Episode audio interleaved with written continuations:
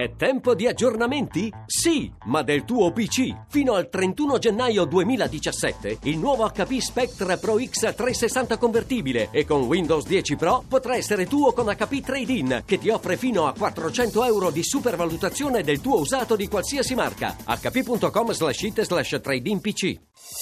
Voci del mattino. Primo ospite di oggi è Andrea Spinelli Barrile, giornalista, cofondatore di Slow News. Buongiorno. Lei, buongiorno a chi è in ascolto, buongiorno a tutti.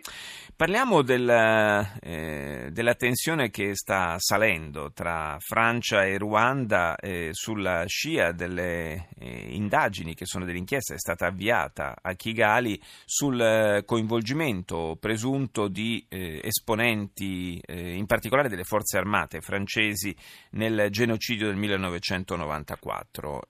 una vicenda che lascia un po' perplessi più che altro per, per la tempistica. Come mai eh, a distanza di così tanti anni viene fuori questa inchiesta? Beh, questa inchiesta viene fuori eh, a fatica eh, anche perché i rapporti diplomatici tra Francia e Ruanda sono complicati oramai da diversi anni. Eh, martedì, se non erro, eh, il procuratore generale di Kigali ha spiccato una richiesta di rogatoria alla magistratura francese. Eh, in questa rogatoria sono contenuti ben 20 nomi di ex ufficiali, eh, eh, alti ufficiali francesi eh, che era, lavoravano in, in Ruanda durante l'operazione Turquoise. Eh, il, il, problema qui eh, in realtà più che le tempistiche è legato anche alla possibilità effettiva poi di fare giustizia perché chiaramente stiamo parlando di fatti che sono occorsi oramai 22 anni fa. Eh, il, il, la ragione diciamo, alla base di tutto è l'abbattimento dell'aereo presidenziale eh, che è il fatto, eh, il 6 aprile del 94, che è il fatto dal quale poi scaturì il genocidio vero e proprio a danno dei Tutsi, la, con la vendetta da parte degli Hutu fomentati dal partito Hutu Power.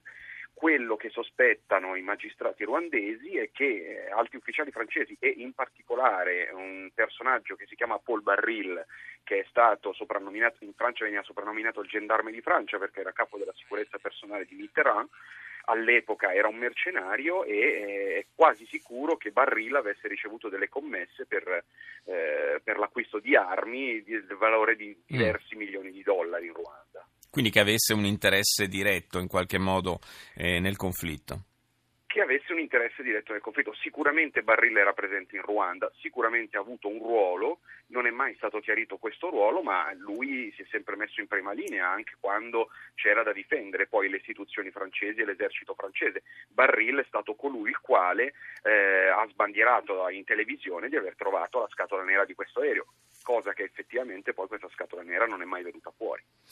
Questa inchiesta eh, in qualche modo eh, può puntare anche a rafforzare l'immagine eh, del governo ruandese, del presidente Kagame, in un contesto regionale nel quale il Ruanda comunque aspira da tempo a giocare un ruolo importante.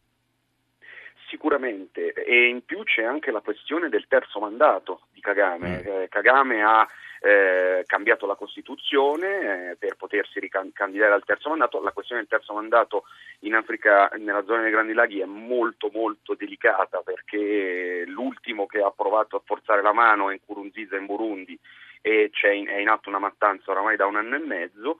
Eh, perché lo stesso, insomma, viene in mente il discorso che fece Obama ad Addis Abeba quando disse io dopo due mandati me ne vado, è normale, è una cosa normale.